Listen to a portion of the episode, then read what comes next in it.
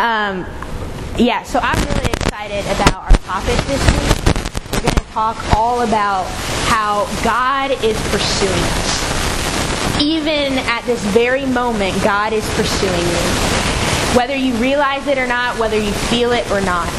Um, I, I remember being in middle school and high school, and you know when you're in a situation and, and you're almost like blind to what's happening. And then you get out of the situation and you're like, oh yes, God was faithful. Oh yes. Like he is good. And like in the moment you don't always see it or or it doesn't always feel like God is is at work, but God is always at work. And oftentimes our feelings can betray us. Um, but God is always at work, even when it feels like we're not. And He's and He's pursuing us, even when it feels like He's not.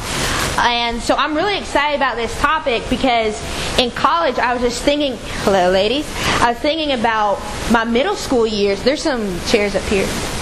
And thinking back on high school, and I was just thinking how the Lord had has had been pursuing me all the days of my life and is still and I, and I believe he's pursuing you all as well. So um, each class I'm sort of going to build on you know what we talk about today and then tomorrow and then on Thursday. Um, and so today we're going to talk about how God's pursuit is redemptive. And we're going to be in Genesis 3, but before we even get to Genesis 3, um, I want us to sort of kind of just talk so you, in this class you can talk. Um, and I've said the word pursue probably like 20 times within like two minutes. What does that mean? What does it mean pursue? Just off the top of your head. Keep going, okay? I saw a hand over here. Oh, okay, all right. Run after, yeah. Run after. But don't give up. Yeah. Yeah, we're just trying to come up with ideas of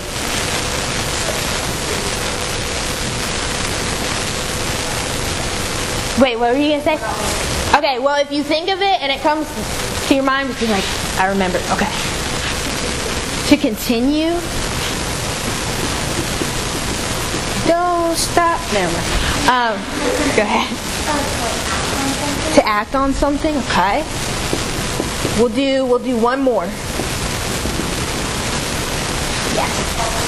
Following, and then I saw another hand, so we'll do following. Who's the hand right here? Okay. What? Something you're dedicated to, yes.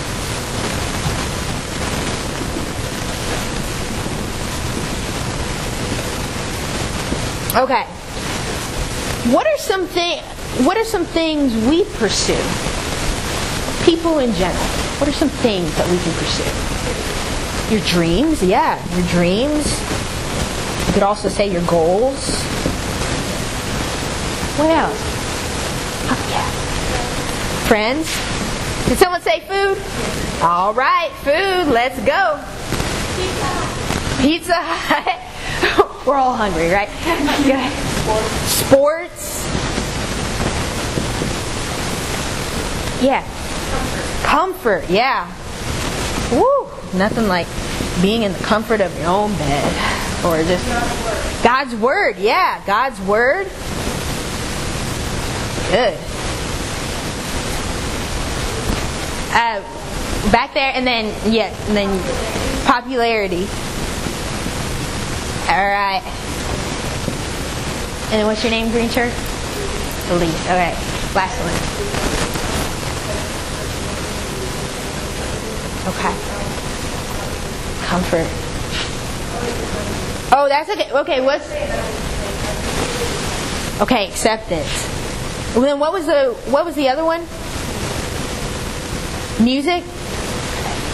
And also my spelling is not always the great greatest on the on a whiteboard. I don't know why. And um, so if something's misspelled on here, we'll just ignore it. Um, or you can call me out and be like. Okay, I did not write that. Someone else did. But yeah, we're pursing. We're, it's all about how to wear your purse. Um, no, pursuing. Anyway. Anyway. All right. So these are some things what we're, you know, what pursue can mean and then things we pursue. Okay, good. Um, that kind of just gives us a little bit of a framework. Um, like I said, we're going to be in Genesis 3. Um, Paul David Tripp is a man. Um, he's also a, a theologian. Um, but he says, You and I are creatures of desire. And he says, Everything you ever choose to do or say is the product of desire. Desire not only dictates our pursuits, but it also shapes our dreams. Um, a lot of this talk, uh, I just want to sort of reference this. Um, some of it are my original thoughts, and then just collections of sermons or uh, like Paul David Tripp and, and, books that I've read. But I just want to reference that. Um, but anyway, Genesis 3. Before we get there, let's take a few steps back to Genesis 1 and 2. What, what happened in Genesis 1 and 2? What, creation? Did I hear? Yes, creation. Create the creation story. And what are some things God created? Don't just say everything, but huh?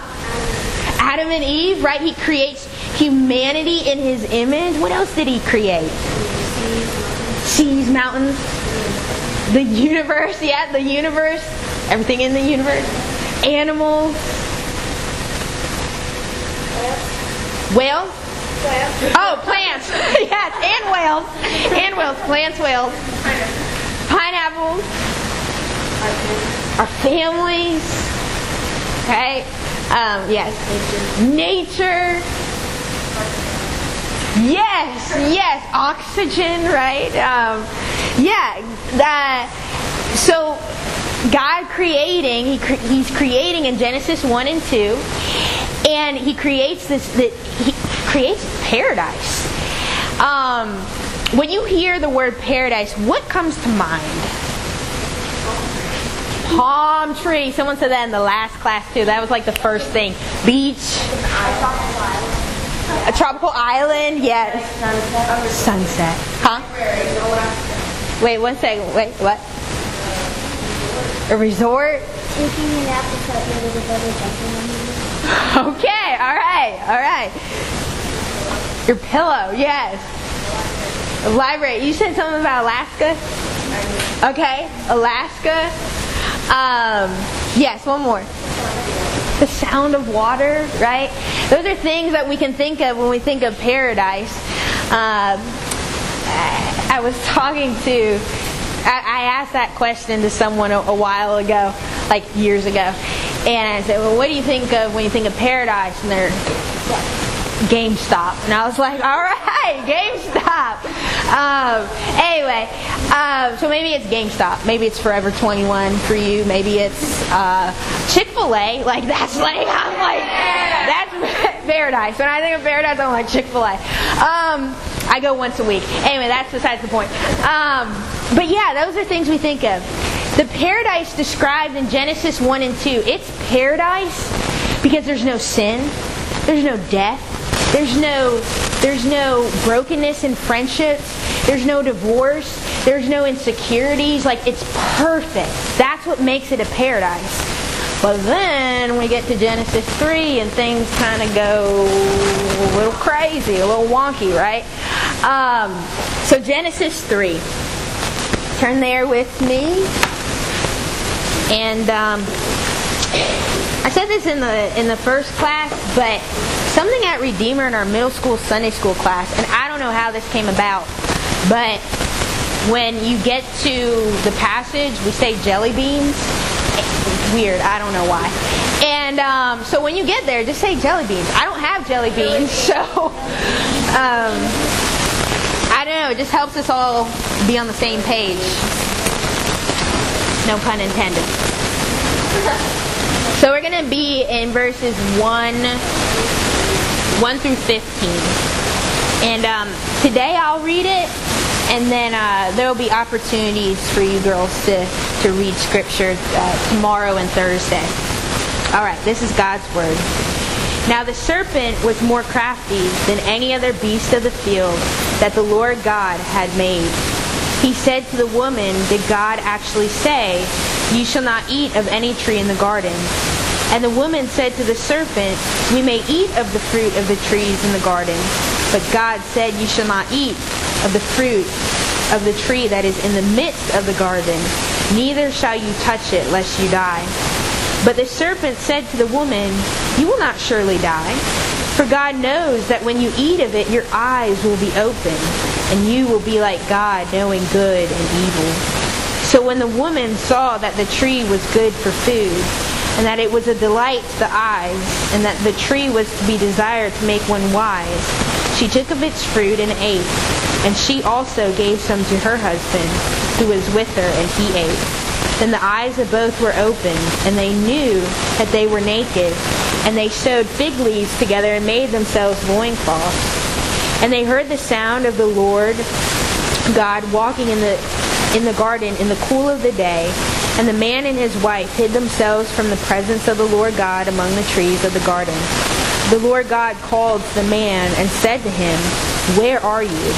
And he said, I heard the sound of you in the garden, and I was afraid, because I was naked and I hid myself. He said, Who told you that you were naked? Have you eaten of the tree of which I commanded you not to eat? The man said, The woman who you gave to be with me, she gave me fruit of the tree, and I ate. Then the Lord God said to the woman, What is this that you have done? The woman said, The serpent deceived me, and I ate. The Lord God said to the serpent, Because you have done this, cursed are you above all livestock, and above all beasts of the field. On your belly you shall go, and dust you shall eat all the days of your life. I will put enmity between you and the woman, and between your offspring and her offspring. He shall bruise your head, and you shall bruise his heel. Let me uh, pray for us, and we'll continue. Dear Heavenly Father, Lord God, we we need you. We need your help. We need your spirit to illuminate your word to our hearts. God, I pray that your word today would uh, dwell richly in our hearts, would um, take deep, be um, deeply rooted in our hearts.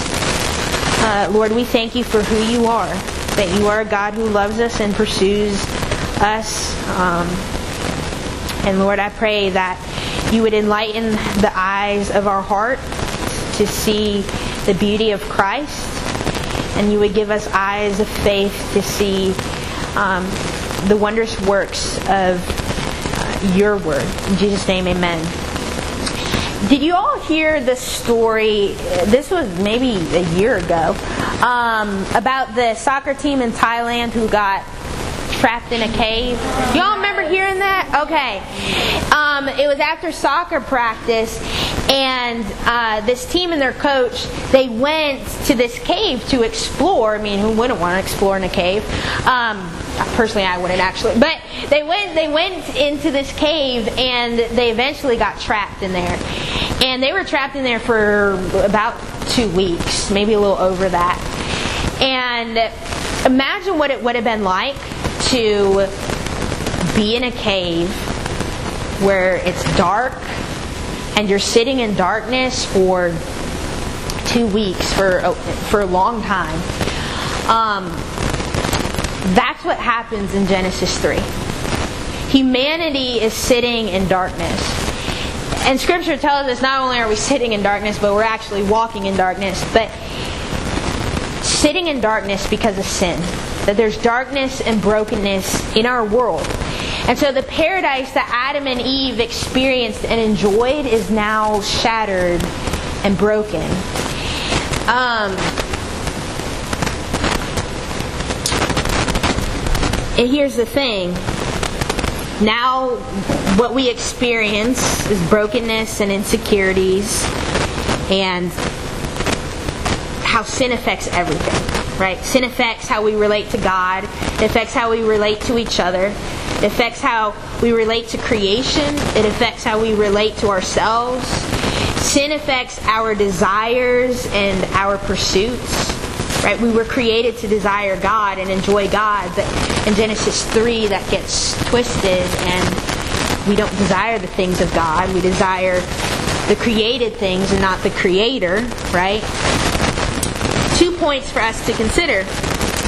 Uh, it's still morning. This morning. Um, one is that we run from God, and two, God pursues, and his pursuit is redemptive. That's what we see in our passage. So we run from God. All of us in here are runners. Now you may be thinking, uh, no, you're wrong. I don't run. And I'm with you on that. I don't I don't run either. My sister's a runner and she's like every day she's running. And I'm like, no. Like I will run if someone one if someone's chasing me. Um, two, if there's a piece of cake on a table nearby and I'm like, you know, Thanksgiving, I'm like, man, I'm gonna run to that, right? So no one else can get it. But like those are the only times I run.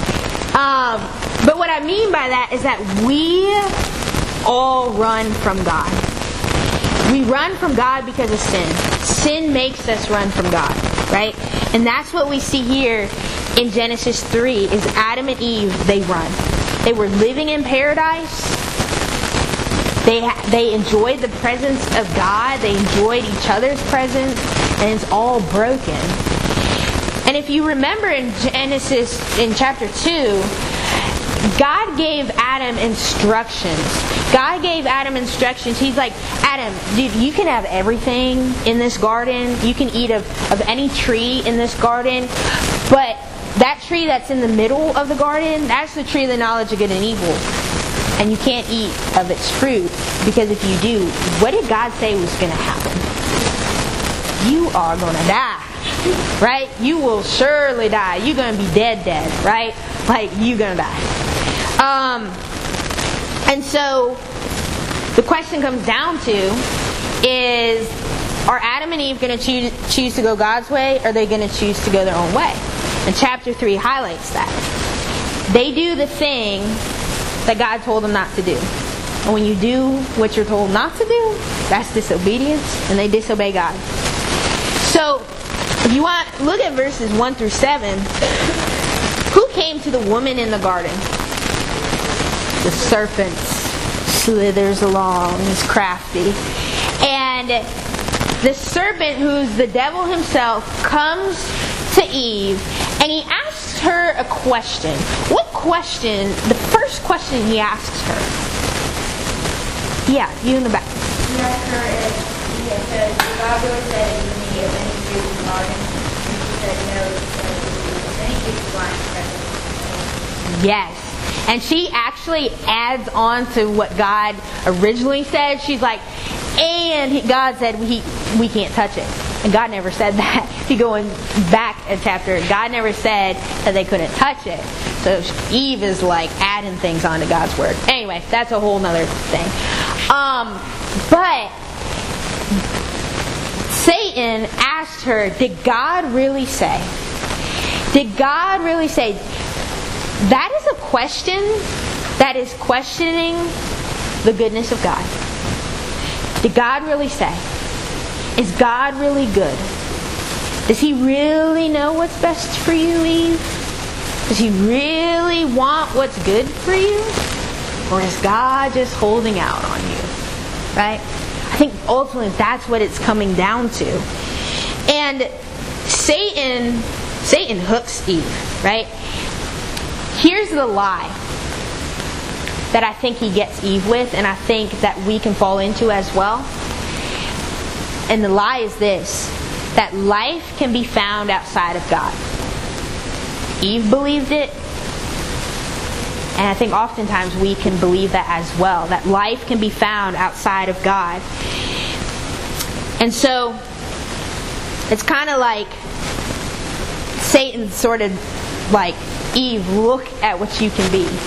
Look how, how your life can be. All you have to do is, is disobey God and His Word, and you'll find happiness and you'll find life.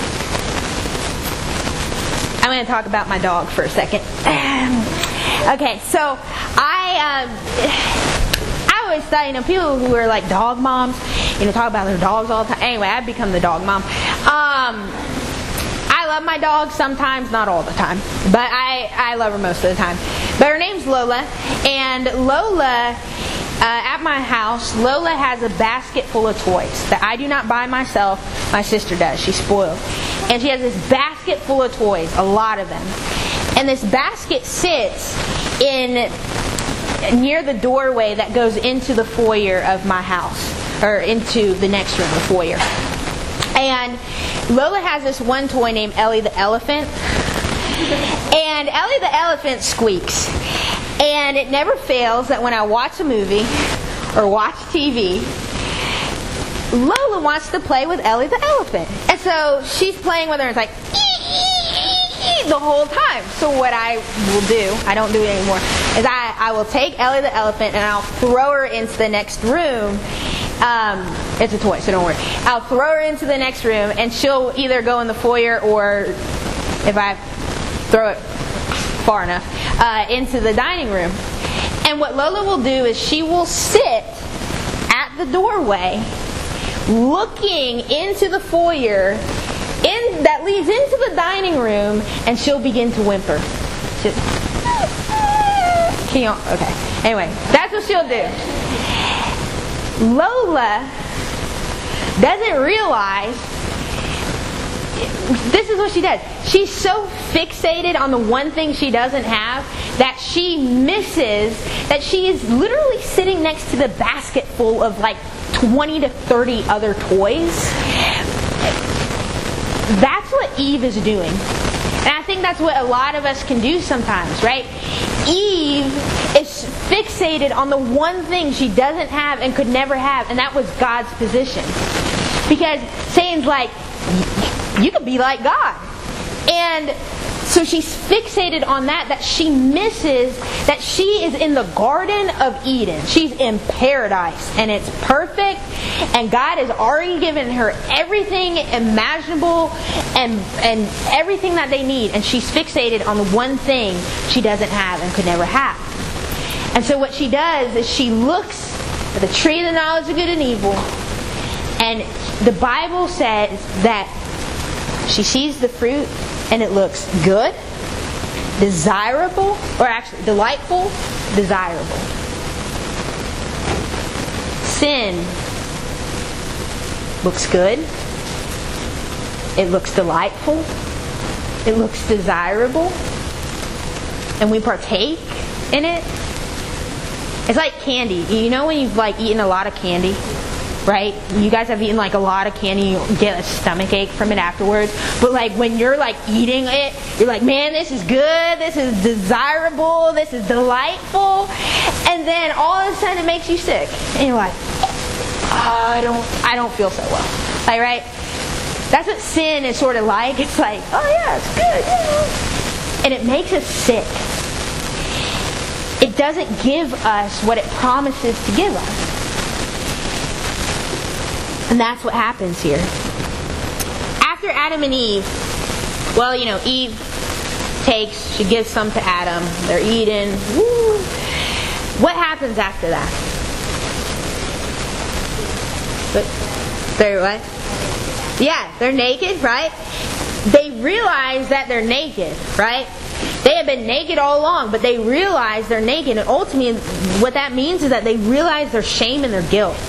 And what do they do to handle their shame and their guilt? They hide it, they cover, it, they get the fig leaves and they sew them together and they cover themselves up, right? In what ways do we try to cover up our shame and our guilt? Lie. Lie, okay? Maybe lie to get out of something or we lie to make ourselves look better, okay?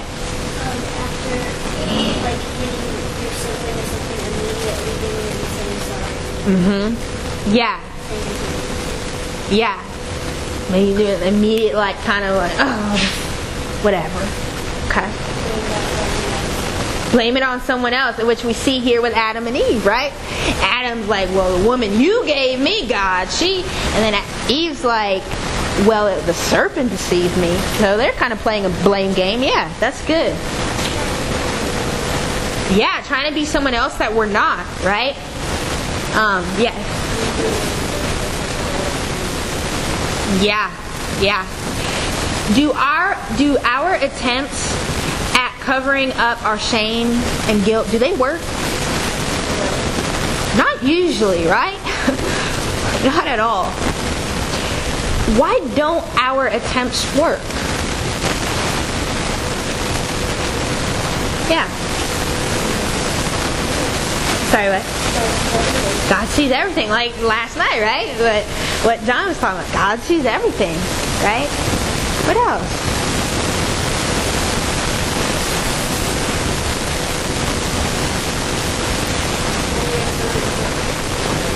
Yeah. Yeah. Only a perfect person can cover our shame because we can't fix ourselves. it's almost like Adam and Eve are taking a band aid and trying to cover up a, a bullet hole with a band aid, you know? And they're like, let me see if I can just slap on a Dora the Explorer band aid to see if that can cover me up. And it's like, not going to work, right? You need you need surgery, you need to be you need stitches, right? Like you need something more drastic than than just a band-aid to cover it up. But what we can often do is we we look at things, we run after after things, whether that's that's money or popularity or, or friends or food or sports or um, uh, music, whatever it is, we, we run to these things hoping that they will fix what's broken inside of us. And what we find is that they don't work. Um, Paul David Tripp again says, You and I are always seeking something. You and I are always living for something. I want you to. There's not a. I want to invite you to consider this statement that I'm about to write here on the board. And you can write it in your books or just think about it. But I want you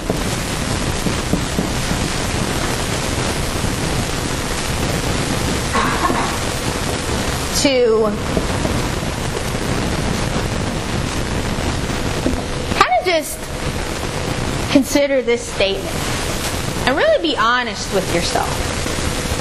Like, whatever that fill in the blank is for you, if I had whatever that is, then I would whatever that is. No one else is going to see this. It's just something for you to just consider and think about. Um, I'm sure there. I mean, I'm even thinking there are things that I could, several things I could say here with this statement, if I'm honest with myself. But here's here's the thing: is that I think if we're honest with ourselves, we could say that our lives are shaped by the pursuit of other things. Paul David Tripp goes on to say that perhaps the desire for physical things has left you empty. Perhaps the, the desire to avoid failure has made you more demanding and controlling than you thought you ever would be. Or maybe the perhaps or maybe the the desire to be affirmed and respected has caused you to ride the roller coaster of people's emotions and responses. Where does the war of desire rage for you? Here's what I'm not saying. I'm not saying that desiring order and comfort and health and acceptance and being known and loved are bad things. I think it's good when we desire those things. But what I am saying is that when those things begin to rule your heart, they take the place of God as the ruler of your heart. And that's idolatry. So I think what we could fall into, or what we can fall into is this, is that we can doubt God's goodness. And what I mean by that is that we want God to act according to our plans. God, work, work according to my plan. And when God doesn't act according to our plans, you know what I think we can do is that we can doubt His goodness, and we can doubt His care, and we can doubt His love for us. God, are you really good? Do you really care? And here's the thing is that God acts according to His plan. And the Bible tells us that His ways are better than our ways. That God knows what He is doing. He's God. He's like, I got this. Trust me. I know what I'm doing. So, because of sin, I think we're deceived to believe that we can make it on our own. And also, sin never gives us what it promises to give us. It promises life, but the Bible never says that sin leads to life. It says sin leads to death. What does God do? What does He do? He pursues. Who do Adam and Eve hear walking in, in the garden? They're God, right? Um, they hear God walking. They don't hear God stomping in the garden like, Right? They don't hear him stomping. They hear him walking. God is moving towards them as a lover. And what do they do?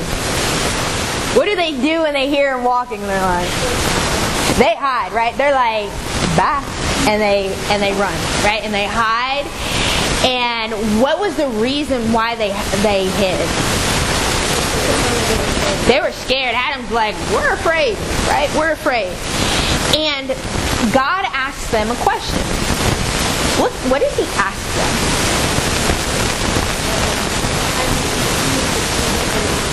Have you eaten of the tree? And then he asks them another question. He says, There's another question he asks them too. Yeah, what have you done? Where are you? Yeah. He says, Where are you? Now, God's not asking that question because he's like, I don't know where humanity's gone. I've lost them somehow. No. God is all knowing, right? He's not asking that question because he doesn't know where they are. He's asking that question because he's calling them out of hiding. That's what God wants to do with us. He wants to call us out of hiding.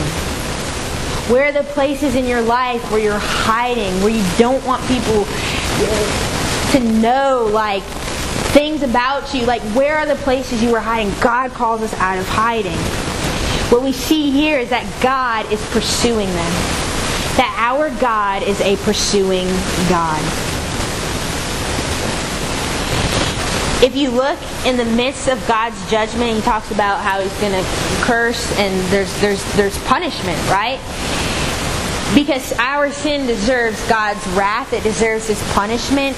But in the midst of the punishment that's being declared, there is grace and there is redemption. In verse 15, God is promising a Savior. God sets up a rescue mission. Go back to the soccer team in Thailand. Um, they eventually get rescued. A diver, a few divers rescue those boys.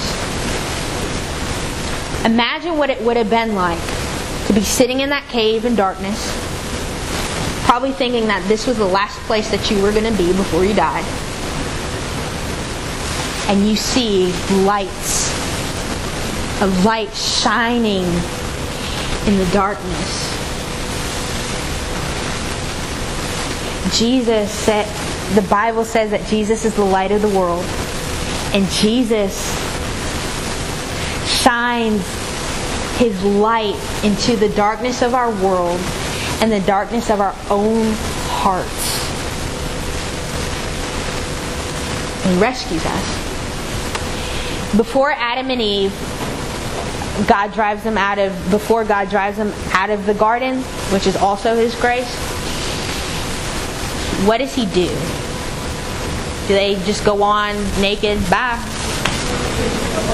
He gives them clothes, right? He gives them garments of skin. Now, I love that image in Scripture about clothing because, it's, first of all, it's awesome. Um, but God clothes them. Our attempts of covering ourselves up fail. Only God can cover you. And God covering Adam and Eve up is a picture of what Christ has done on the cross for us. At the cross, Jesus is clothed, has clothed us with the garments of salvation. Let me read. Mm, mm, mm, let me read Isaiah 61. 61:10. Listen to how beautiful this is. I will greatly rejoice in the Lord. My soul shall exalt in my God, for he has clothed me with the garments of salvation. You hear that? The garments of salvation. He has covered me with the robe of his righteousness. He clothes you in his salvation.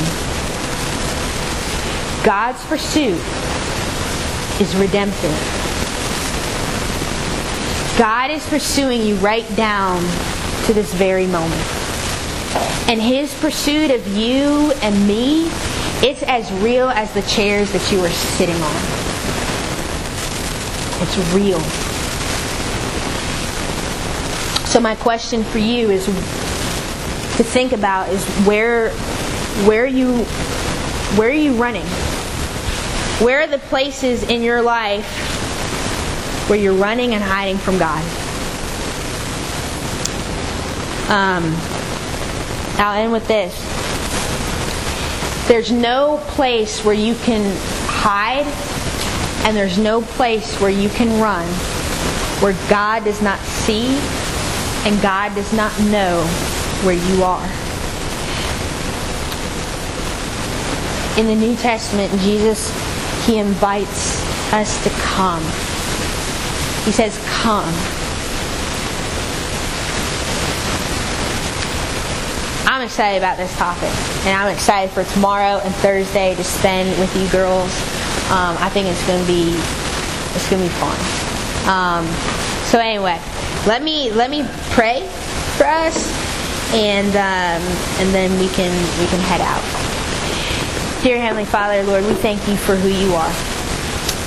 That you are pursuing us.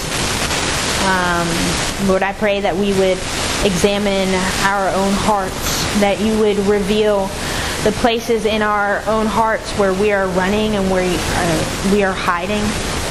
Um, God, that we would bring our anxieties and our fears and our failures and our doubts to you, um, and even our questions to you, God.